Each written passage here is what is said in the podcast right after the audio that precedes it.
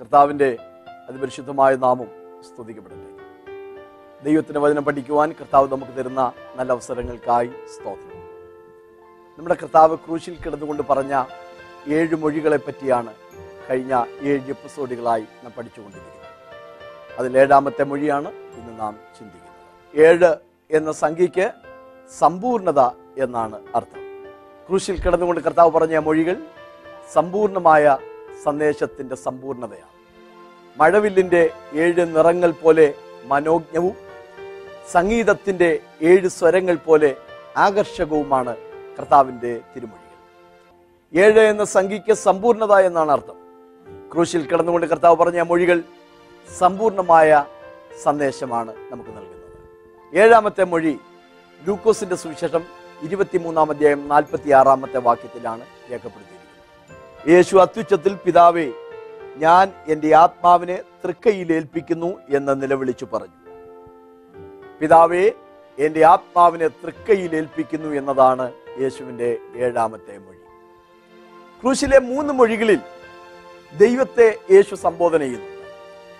അതിൽ ഒന്നും ഏഴും മൊഴിയിൽ പിതാവേ എന്നും നാലാമത്തെ മൊഴിയിൽ ദൈവമേ എന്നുമാണ് വിളിച്ചിരിക്കുന്നത്. പ്രാർത്ഥനയോടുകൂടെയാണ് യേശുവിന്റെ ശുശ്രൂഷ ആരംഭിച്ചത് അവസാനിക്കുന്നതും പ്രാർത്ഥനയോടുകൂടിയാണ്. യേശു സ്നാനമേറ്റ് വെള്ളത്തിൽ നിന്ന് കയറി പ്രാർത്ഥിക്കുമ്പോൾ സ്വർഗം തുറന്നു. പരിശുദ്ധാത്മാവ് അവന്റെ മേൽ വന്നു എന്നാണ് ലൂക്കോസ് മൂന്ന് ഇരുപത്തി ഒന്നിൽ നാം വായിക്കുന്നത്. മറ്റു സുവിശേഷങ്ങളിലെല്ലാം യേശു സ്നാനമേറ്റ് വെള്ളത്തിൽ നിന്ന് കയറിയപ്പോൾ പരിശുദ്ധാത്മാവിന്റെ മേൽ വന്നു എന്ന് രേഖപ്പെടുത്തുമ്പോൾ ആദ്യം മുതൽ സകലവും സൂക്ഷ്മമായി പരിശോധിച്ച് എഴുതിയ ലൂക്കോസ് പരിശുദ്ധാത്മാവ് യേശുവിന്റെ മേൽ ആവസിച്ച ആ പ്രത്യേക സമയത്തെക്കുറിച്ച് വായിക്കുന്നു. അവൻ സ്നാനമേറ്റ് പ്രാർത്ഥിക്കുമ്പോൾ സ്വർഗം തുറന്നു. പരിശുദ്ധാത്മാവ് പ്രാവുന്ന പോലെ യേശുവിന്റെ മേൽ ഇറങ്ങി. യേശുവിന്റെ ശുശ്രൂഷയിൽ പ്രധാന സന്ദർഭങ്ങളിലെല്ലാം കർത്താവ് പ്രാർത്ഥിക്കുന്നുണ്ട്. ശിഷ്യന്മാരെ തിരഞ്ഞെടുക്കുന്നതിന്റെ തലേ രാത്രി മുഴുവൻ അവൻ ദൈവത്തോട് പ്രാർത്ഥിച്ചു. ശിഷ്യന്മാരെ പ്രാർത്ഥിക്കാനായി കർത്താവ് പഠിപ്പിച്ചു. പ്രാർത്ഥനയുടെ അനുഗ്രഹീതമായ ഉദാഹരണങ്ങളും പാഠങ്ങളും യേശു ക്രിസ്തു നമ്മെ പഠിപ്പിക്കുകയുണ്ടായി. ദൈവത്തിന് സ്തോത്രം. ക്രൂശിൽ അവസാന വേളയിലും കർത്താവ് പ്രാർത്ഥിക്കുകയാണ്. ക്രൂശിതനായ യേശുവിന്റെ കയ്യിൽ ആണിയാണ്. അതുകൊണ്ട് തന്നെ കൈകൊണ്ട് കർത്താവിന് ഒന്നും ചെയ്യാൻ കഴിയുന്നില്ല. കുഷ്ഠരോഗികളെ സുഖപ്പെടുത്തിയ അഞ്ചപ്പം കൊണ്ട് അയ്യായിരത്തെ പോഷിപ്പിച്ച ആ തൃക്കരം ഇപ്പോൾ ആണിയാൽ ബന്ധിതമാണ്. കർത്താവിന്റെ കാലുകളും ആണി അടിച്ചിരിക്കുകയാണ്. അതുകൊണ്ട് തന്നെ നടന്നുപോയി നിരാലംബരായ ജനത്തെ സമാശ്വസിപ്പിക്കുവാൻ സൗഖ്യമാക്കുവാൻ വിടുവിക്കുവാൻ യേശുവിന് സാധിക്കുന്നില്ല. കയ്യിലും കാലിലും ആണിയാണെങ്കിലും അവന്റെ നാവ് സ്വതന്ത്രമായിരുന്നു. സ്വതന്ത്രമായ നാവ് വെച്ച് കർത്താവ് പിതാവിനോട് പ്രാർത്ഥിക്കുകയാണ്. ദൈവത്തിന് സ്തോത്രം. ദൈവത്തെ പിതാവേ എന്ന ആ ആത്മീയ ആശയം വ്യക്തമാക്കി പഠിപ്പിച്ചു തന്നത് കർത്താവായ യേശു ക്രിസ്തു പഴയ നിമത്തിൽ ദൈവത്തെക്കുറിച്ച് പിതാവേ എന്ന സംബോധനകൾ നമുക്ക് കാണുവാൻ കഴിയുന്നുണ്ട് മലാക്കി പ്രവചനം രണ്ടാം അധ്യായം പത്താം വാക്യം. നമുക്ക് എല്ലാവർക്കും ഒരു പിതാവല്ലോ ഉള്ളത് ഒരു ദൈവം തന്നെയല്ലോ നമ്മെ സൃഷ്ടിച്ചത്. ആവർത്തന പുസ്തകം മുപ്പത്തിരണ്ടാം അധ്യായം ആറാം വാക്യം.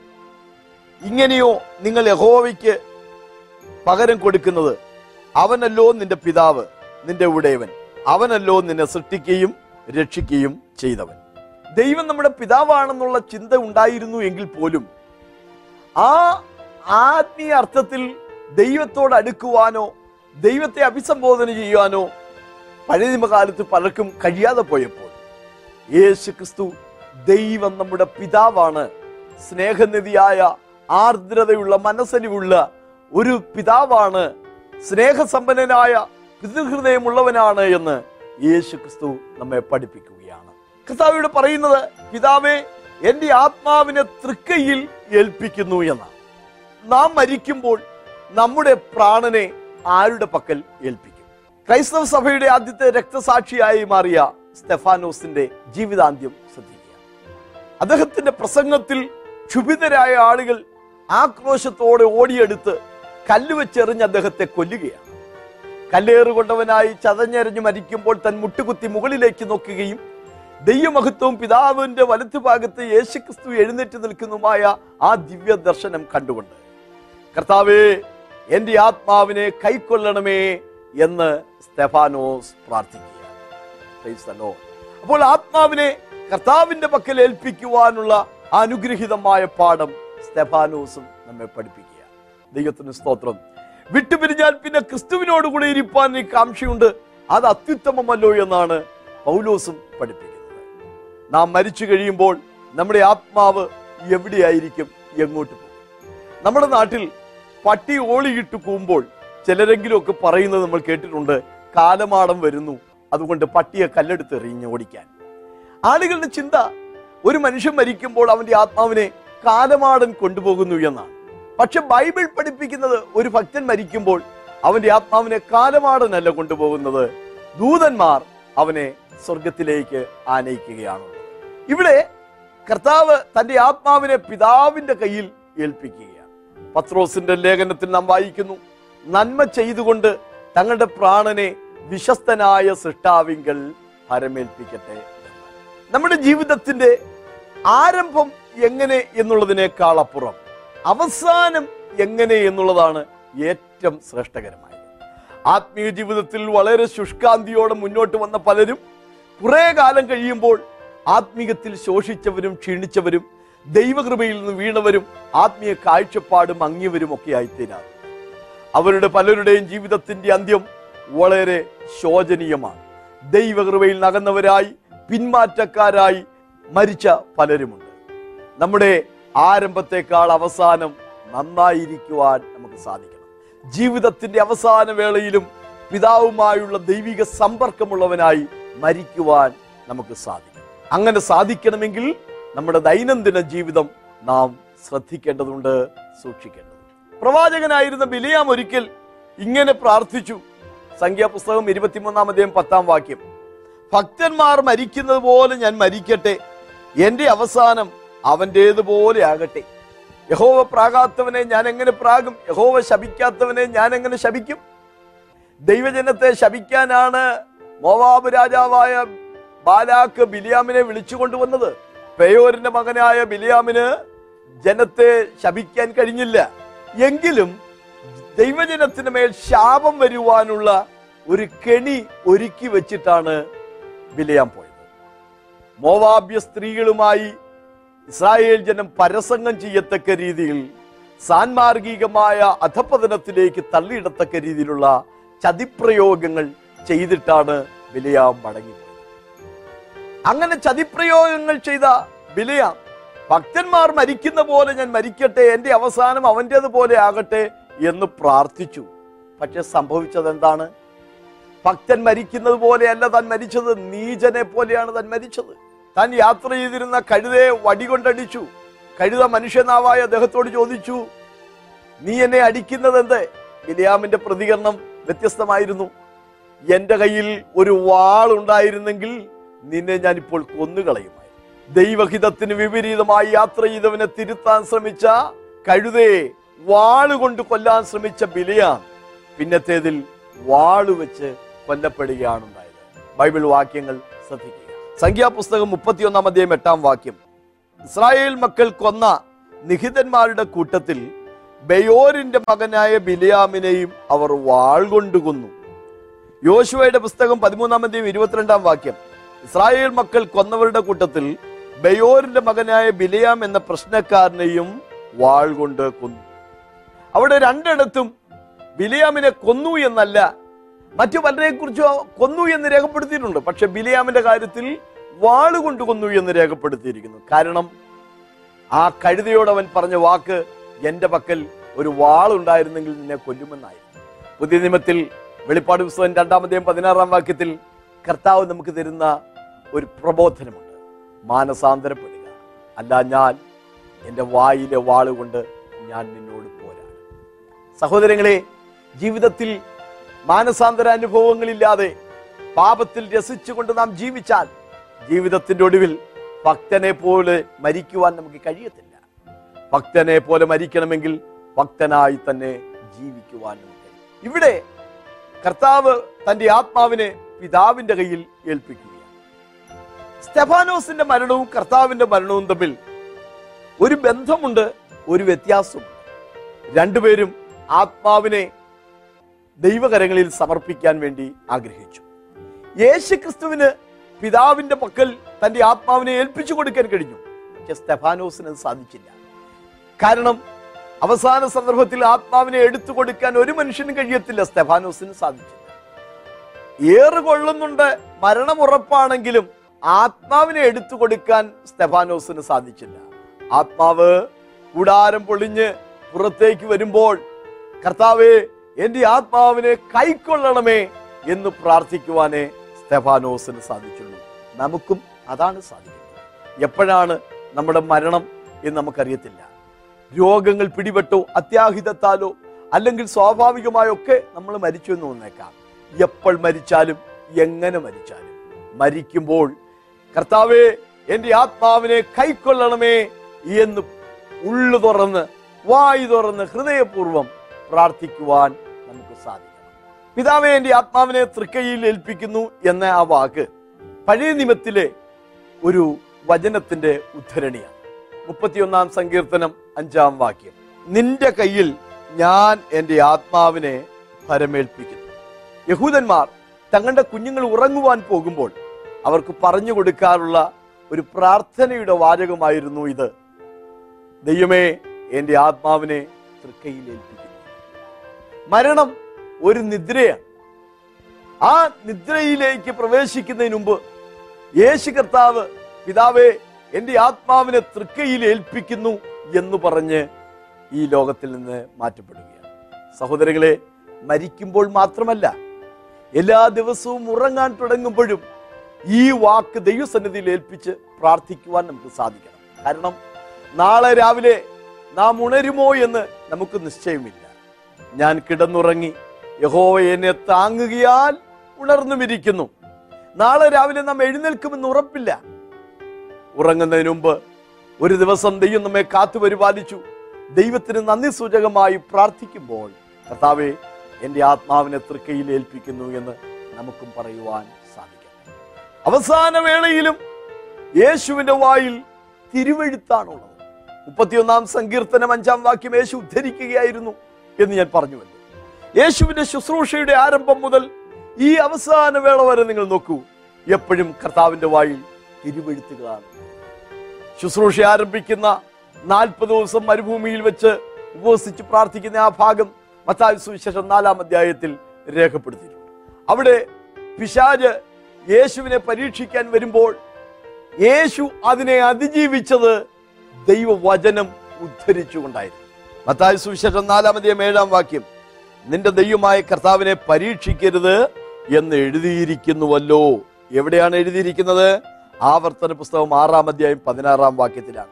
മത്തായ സുവിശേഷം നാലാം അധ്യായം പത്താം വാക്യം യേശു അവനോട് സാത്താനെ എന്നെ വിട്ടുപോ. നിന്റെ ദൈവമായ കർത്താവിനെ നമസ്കരിച്ച് അവനെ മാത്രമേ ആരാധിക്കാവൂ എന്ന് എഴുതിയിരിക്കുന്നു. എവിടെ എഴുതിയിരിക്കുന്നു? ആവർത്തന പുസ്തകം ആറാം അധ്യായം പതിമൂന്ന് പതിനാല് വാക്യം പത്താം അധ്യായം ഇരുപതാം വാക്യം. അതുപോലെ തന്നെ യേശു ശുശ്രൂഷ ആരംഭിക്കുകയാണ്. നസ്രത്തിലെ ഒരു ദേവാലയത്തിൽ ചെന്നു. കർത്താവിന്റെ പക്കൽ യശയാ പ്രവാചകന്റെ പുസ്തകത്തിന്റെ ചുരുൽ എടുത്തുകൊണ്ട് ശുശ്രൂഷക്കാരൻ കൊടുത്തു. കർത്താവ് അത് വിടർത്തി വായിക്കുകയാണ്. ദരിദ്രന്മാരോട് സുവിശേഷം അറിയിപ്പാൻ യഹോവയായ കർത്താവിനെ അഭിഷേകം ചെയ്തിരിക്കൊണ്ട് അവന്റെ ആത്മാവിന്റെ മേലുണ്ട് എന്ന് പറഞ്ഞ് യശയാ പ്രവചനത്തിലെ വേദഭാഗം യേശു ഉദ്ധരിക്കുകയാണ്. ശ്രദ്ധിക്കൂ അത് പഴയ നിയമത്തിലെ ഒരു ഉദ്ധരണിയായിരുന്നു. ശുശ്രൂഷയുടെ ആരംഭത്തിൽ സാത്താനോട് സംസാരിക്കുമ്പോഴും സിനഗോഗിൽ സംസാരിക്കുമ്പോഴും തിരുവഴുത്തിൽ ഇങ്ങനെ എഴുതിയിരിക്കുന്നുവല്ലോ എന്ന വചനം ഉദ്ധരിച്ചുകൊണ്ടാണ് യേശു ശുശ്രൂഷ ആരംഭിക്കുന്നത്. അവസാനിക്കുമ്പോഴും പിതാവേ എന്റെ ആത്മാവിനെ തൃക്കരങ്ങളിൽ ഏൽപ്പിക്കുന്നു എന്ന് വചനം ഉദ്ധരിച്ചുകൊണ്ട് യേശു പ്രാർത്ഥിക്കുന്നു. നമുക്ക് അവിടുന്ന് ലഭിക്കുന്ന ഒരു ആത്മിക ചിന്തയുണ്ട്. നമ്മുടെ വായിൽ എപ്പോഴും ദൈവത്തിന്റെ വചനം ഉണ്ടായിരിക്കട്ടെ. നമ്മുടെ വായിൽ എപ്പോഴും ദൈവത്തിന്റെ സ്തുതി ഉണ്ടായിരിക്കട്ടെ. എപ്പോഴും നമ്മുടെ നാവിൽ അവിടുത്തെ നാമത്തെക്കുറിച്ചുള്ള ജയഘോഷത്തിന്റെ സ്വരങ്ങൾ ഉണ്ടായിരിക്കട്ടെ. ചിലര് നാക്കെടുത്താൽ ചീത്ത പറയുന്നവർ കേൾക്കാൻ കൊള്ളാത്ത പദങ്ങൾ പറയുന്നവർ ആ വാക്കുകൾ പറയുന്നവർ അവരുടെ കുഞ്ഞുങ്ങളും അത് കേട്ടാണ് വളരുന്നത് എന്ന് പലപ്പോഴും ഓർക്കാറുണ്ട്. സഹോദരങ്ങളെ നാം വചനം ഉദ്ധരിച്ചാൽ ഏത് സന്ദർഭത്തിലും നമ്മുടെ നാവിൽ വചനമുണ്ടെങ്കിൽ നമ്മുടെ കുഞ്ഞുങ്ങളും ആ വചനം കേട്ട് പഠിച്ചു വളരുവാൻ യേശു ക്രിസ്തുവിനെ നമുക്ക് മാതൃകയാണ് വിശ്വാസത്തിന്റെ നായകനും പൂർത്തി വരുത്തുന്നവനുമായ യേശുവിനെ നോക്കുവാൻ നമ്മുടെ ജീവിതത്തിൽ ദൈവം യേശുവിന്റെ വായിൽ എപ്പോഴും ഉണ്ടായിരുന്നത് ദൈവത്തിന്റെ വചനമായിരുന്നു. എബ്രായ ലേഖനം പതിമൂന്നാം അധ്യായം ഏഴാം വാക്യത്തിൽ നാം വായിക്കുന്നു നിങ്ങളോട് ദൈവവചനം പ്രസംഗിച്ച് നിങ്ങളെ നടത്തിയവരെ ഓർത്തുകൊള്ളി അവരുടെ ജീവാവസാനം ഓർത്ത് അവരുടെ വിശ്വാസം അനുകരിപ്പി കർത്താവിന്റെ ഈ ഭൂമിയിലെ അവസാനം എത്ര സംതൃപ്തിയോടുകൂടിയ ജീവിതാന്ത്യമായി സ്തെഫാനോസിന്റെ ജീവിതത്തിന്റെ അന്ത്യമൊഴി കർത്താവെ എന്റെ ആത്മാവിനെ കൈക്കൊള്ളണമേ എന്ന് പറഞ്ഞുകൊണ്ടായിരുന്നു. പൗലോസിന്റെ അന്ത്യമൊഴി ഞാൻ നല്ല പോർ പൊരുതു ഓട്ടം തികച്ചു വിശ്വാസം കാത്തു. ഇനി നീതിയുടെ കിരീടം എനിക്കായി വെച്ചിരിക്കുന്നു എന്ന് പറഞ്ഞുകൊണ്ടാണ്. നിങ്ങളോട് ദൈവജനം പ്രസംഗിച്ച് നിങ്ങളെ നടത്തിയവരെ ഓർത്തുകൊള്ളുവിൻ. അവരുടെ ജീവാവസാനം ഓർത്ത് അവരുടെ വിശ്വാസം അനുകരിപ്പി അവസാനം ചിലപ്പോൾ ഏറുകൊണ്ടോ ക്രൂശിതനായിട്ടോ ഒക്കെ ആയിരിക്കാം മരിക്കുന്നത്. പൗലോസിനെ ശിരച്ഛേദം ചെയ്താണ് കൊന്നത്. എന്നാൽ അവിടെ നിന്നൊക്കെ നമുക്ക് പഠിക്കാൻ കഴിയുന്ന പാഠം ജീവിതത്തിന്റെ ഒടുവിലും ദൈവാശ്രയമുള്ളവരായി അവർക്ക് മരിക്കുവാൻ കഴിഞ്ഞു. വിശ്വാസം തള്ളിപ്പറയാത്തവരായി. ദൈവത്തിൽ അചഞ്ചലമായ വിശ്വാസവും ആശ്രയമുള്ളവരായി. ദൈവത്തിന്റെ തിരുസന്നിധിയിലേക്ക് പോകുമെന്നുള്ള ഉറപ്പുള്ളവരായി അവർക്ക് മരിക്കുവാൻ കഴിയും ആ നല്ല ഭക്തന്മാരുടെ മാതൃക നമ്മുടെ ജീവിതത്തിലും സ്വീകരിക്കുവാൻ ദൈവം കൃപ ചെയ്യട്ടെ. എത്ര സംതൃപ്തിയോടുകൂടിയ അവസാനമാണ് യേശു. പിതാവേ എന്റെ ആത്മാവിനെ തൃക്കരങ്ങളിൽ ഏൽപ്പിക്കുന്നു എന്നാണ് യേശു. പോക്കറ്റിൽ നിന്ന് ഒരു കുറിപ്പടി എടുത്ത് ഒരാളുടെ കയ്യിലേക്ക് കൊടുക്കുന്നത് പിതാവേ എന്റെ ആത്മാവിനെ തൃക്കൈയിൽ ഏൽപ്പിക്കുന്നു എന്ന് പറഞ്ഞ് ശാന്തതയോടെ സമചിത്തതയോടെ വളരെ സംതൃപ്തിയോടുകൂടിയാണ് കർത്താവ് മരിക്കുന്നത്. നന്മ ചെയ്തുകൊണ്ട് തങ്ങളുടെ പ്രാണനെ വിശ്വസ്തനായ സട്ടാവിങ്കിൽ അനുമേൽപ്പിക്കുന്നു യോഹന്നാൻ സുവിശേഷം പത്താം അധ്യായം പതിനേഴ് പതിനെട്ട് വാക്യങ്ങളിൽ നമ്മുടെ കർത്താവ് ജീവിച്ചിരുന്നപ്പോൾ തന്നെ ഇങ്ങനെ പറയുകയുണ്ടായി.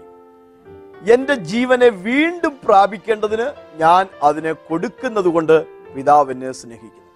ആരും അതിനെ എന്നോട് എടുത്തു കളയുന്നില്ല. ഞാൻ തന്നെ അതിനെ കൊടുക്കുന്നു. അതിനെ കൊടുപ്പാൻ എനിക്ക് അധികാരമുണ്ട്. വീണ്ടും പ്രാപിപ്പാനും അധികാരമുണ്ട്. ഈ കൽപ്പന എന്റെ പിതാവിങ്കിൽ നിന്ന് എനിക്ക് ലഭിച്ചിരിക്കുന്നു.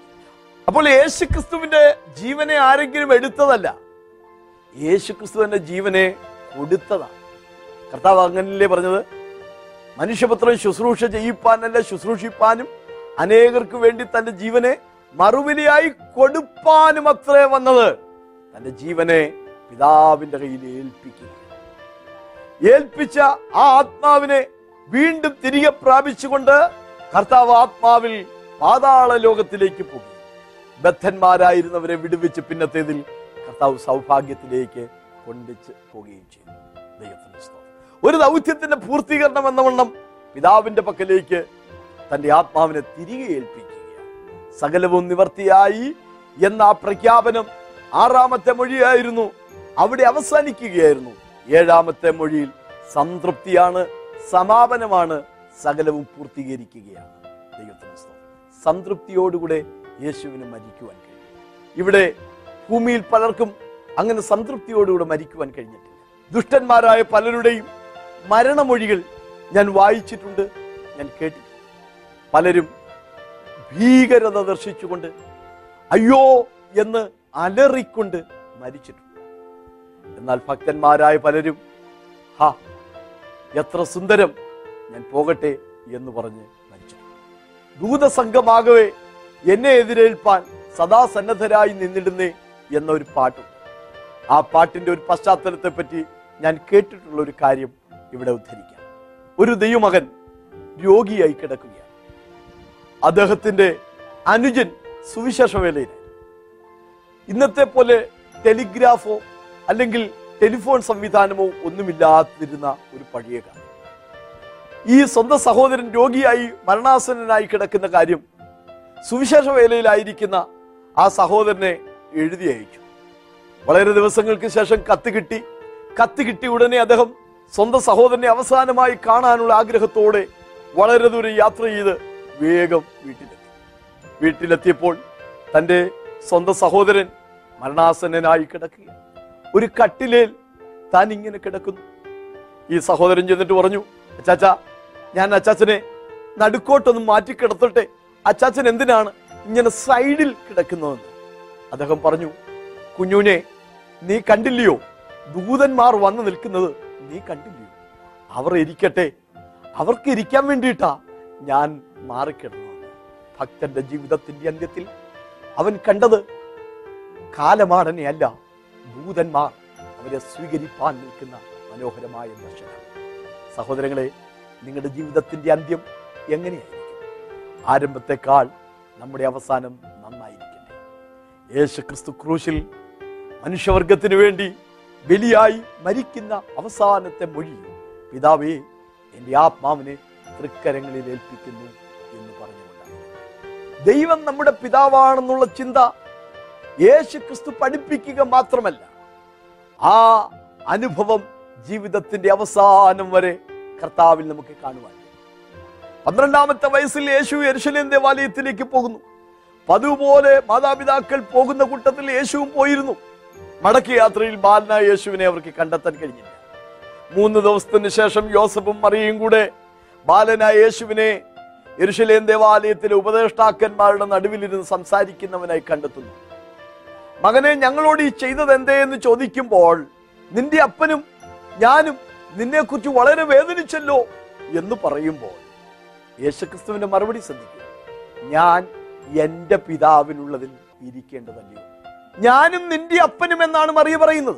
പക്ഷെ യേശു പറഞ്ഞത് ഞാൻ എന്റെ പിതാവ് ആ ദൈവിക ബന്ധത്തെക്കുറിച്ച് യേശുവിന് അപ്പോഴും ഉറപ്പുണ്ട്. യേശു ക്രിസ്തു ശിശുക്കൾക്ക് വേണ്ടി പ്രാർത്ഥിക്കുമ്പോൾ കർത്താവ് പറഞ്ഞത് പിതാവേ നീ ജ്ഞാനികൾക്കും വിവേകികൾക്കും മറച്ചു വെച്ച് ശിശുക്കൾക്ക് ഇത് വെളിപ്പെടുത്തിയത് കൊണ്ട് ഞാൻ നിന്നെ സ്തുതിക്കുന്നു യേശു ക്രിസ്തു ആരാണെന്നുള്ള വെളിപ്പാട് പത്രോസിന് കിട്ടി. മനുഷ്യപുത്രനെ കുറിച്ച് ജനം എന്തു പറയുന്നു എന്ന് ചോദിച്ചപ്പോൾ ഏലിയാവ് എരമ്യാവ് ആ പ്രവാചകൻ എന്നൊക്കെ വ്യത്യസ്തമായ അഭിപ്രായങ്ങളാണ് ആളുകൾ പറയുന്നത്. എന്നാൽ അതിൽ വ്യത്യസ്തമായി പത്രോസ് പറഞ്ഞു നീ ജീവനുള്ള ദൈവത്തിന്റെ പുത്രനായ ക്രിസ്തു. പത്രോസിനോട് കർത്താവ് പറഞ്ഞത് ബെർ ഷിമോനെ നീ ഭാഗ്യവാൻ. ബെർ യോന യോനായുടെ മകനായ ഷിമോനെ നീ ഭാഗ്യവാൻ. ജഡരക്തങ്ങളല്ല നിനക്കിത് വെളിപ്പെടുത്തിയത്. എന്ന് പറഞ്ഞാൽ യോനായുടെ മകനായ ഷിമോനെ നിനക്കിത് പറഞ്ഞു തന്നത് നിന്റെ അപ്പനായ യോനയല്ല. സ്വർഗസ്ഥനായ എന്റെ പിതാവത്രേ നിനക്കത് നോക്കൂ മാനുഷികമായ പിതാവ് നമുക്കുണ്ടെങ്കിലും സ്വർഗീയമായ ഒരു പിതാവ് നമുക്കുണ്ട്. യേശു അതല്ലേ നമ്മെ പഠിപ്പിച്ചത്? നിന്റെ അപ്പനും ഞാനും നിന്നെക്കുറിച്ച് വളരെ വ്യസനിച്ചു എന്ന് മറിയ പറയുമ്പോൾ കർത്താവ് പറഞ്ഞു ഞാൻ എന്റെ പിതാവിനുള്ളതിൽ ഇരിക്കേണ്ടതല്ലേ. പത്രോസിനോട് കർത്താവ് പറയുമ്പോൾ ബെറി യോന ശിമോനെ നിന്റെ അപ്പനായ അല്ല നിനക്ക് ഇത് പറഞ്ഞു തന്നത് എന്റെ പിതാവാണ്. ദൈവം നമ്മുടെ പിതാവാണെന്ന് യേശു ക്രിസ്തു നമ്മെ പഠിപ്പിക്കും ശുശ്രൂഷയുടെ ആരംഭത്തിലും അവസാനത്തിലുമെല്ലാം കർത്താവ് നമ്മെ പഠിപ്പിച്ച പാഠം അതാണ്. അതുകൊണ്ട് ആ പിതാവിന്റെ അടുക്കിലേക്ക് നമുക്ക് അടുത്തില്ല ഒരു കുട്ടിയുടെ അപ്പൻ പട്ടാള ഓഫീസർ ആയിരുന്നേക്കാം ഐ ജി ആയിരുന്നേക്കാം. പക്ഷേ ആ കുഞ്ഞിന് അപ്പന്റെ അടുക്കൽ പോകാൻ യാതൊരു ഭയവുമില്ല. കാരണം അതെന്റെ അപ്പനാണെന്നുള്ള ബോധ്യം അവൻ നോക്കുന്ന യൂണിഫോം അല്ല അപ്പന്റെ പൊന്നു മുഖത്തേക്കാണ്. സ്തോത്രം. എന്നതുപോലെ നമുക്ക് നമ്മുടെ ദൈവത്തിന്റെ അടുക്കൽ ദൈവനാമത്തിന് മഹത്വം. യഹോവ സാക്ഷികൾക്കുള്ള മറുപടി എന്ന എന്റെ പുസ്തകം പുറത്തിറങ്ങി. ദീർഘവർഷങ്ങളുടെ പഠനത്തിന്റെയും പ്രാർത്ഥനയുടെയും ഫലമായി രചിക്കപ്പെട്ട ഈ പുസ്തകത്തിൽ യഹോവ സാക്ഷികളുടെ ഉത്ഭവം മുതലുള്ള എല്ലാ ചരിത്രങ്ങളെയും വ്യാഖ്യാനങ്ങളെയും ബൈബിളിന്റെ അടിസ്ഥാനത്തിൽ വസ്തുനിഷ്ഠമായി വിലയിരുത്തുകയാണ്. യേശുവിനെ ക്രൂശിച്ചത് ഒറ്റത്തടി സ്തംഭത്തിലാണോ യേശുവിന്റെ ശരീരം വാതകമായി ലയിച്ചുപോയി എന്നത് സത്യമാണോ? മിഖായിൽ ജഡാവതാരം സ്വീകരിച്ചവനാണ് യേശു എന്നത് അംഗീകരിക്കാമോ?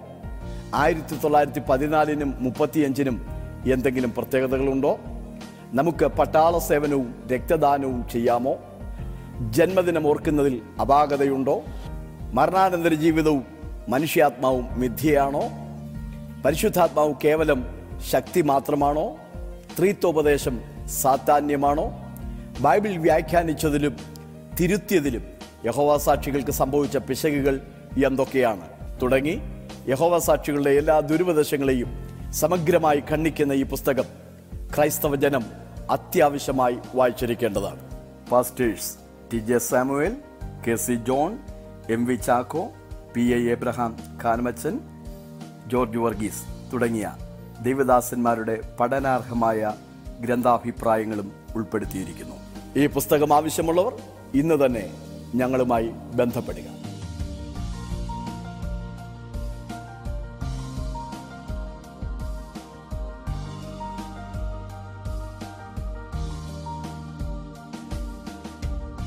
നെടുമ്പാശ്ശേരി കൊച്ചിൻ ഇന്റർനാഷണൽ എയർപോർട്ടിൽ നിങ്ങൾ വരുമ്പോൾ വളരെ അനുഗ്രഹിക്കപ്പെട്ട ഒരു ആത്മീയ ആരാധന അവിടെയുണ്ട്. കുട്ടികൾക്ക് വേണ്ടിയുള്ള വചന പഠനം യുവജനങ്ങൾക്ക് വേണ്ടിയുള്ള ആത്മീയ മീറ്റിങ്ങുകൾ സഹോദരിമാർക്ക് വേണ്ടിയുള്ള ആത്മീയ സമ്മേളനങ്ങൾ ഉപവാസ പ്രാർത്ഥനകൾ മധ്യസ്ഥ പ്രാർത്ഥനകൾ കൗൺസിലിങ്ങുകൾ ഞായറാഴ്ച വിശുദ്ധ സഭായോഗം. ഇങ്ങനെ അനുഗ്രഹിക്കപ്പെട്ട ആത്മീയ ആരാധനയിൽ വന്ന് സംബന്ധിക്കുവാൻ കർത്താവിന്റെ നാമത്തിൽ ഞങ്ങൾ നിങ്ങളെ ക്ഷണിക്കുന്നു. ദൈവം നമ്മെ